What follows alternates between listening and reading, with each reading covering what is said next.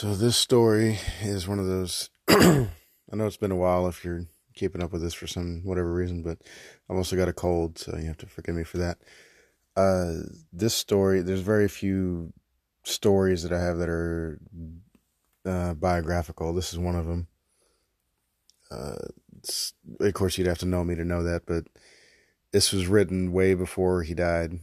My father died, and it's crazy that all the same feelings I explore, the same thoughts I had, it's exactly what it is. Of course, I feel relief because I don't have to, it's like a chore, I don't have to do anymore. But then what I didn't expect is how much I would uh, wish he was still around. Like that, I was not prepared for at all. It, uh, it's, it's been over 10 years. It still fucks with me. That I was definitely not prepared for. That, uh, course, my son wasn't on the horizon either. So, but yeah, that uh, that got me. But uh, yeah, that's it's interesting. It was just some of the feelings I was exploring during it, and then sure enough, it up uh, turning out to be right.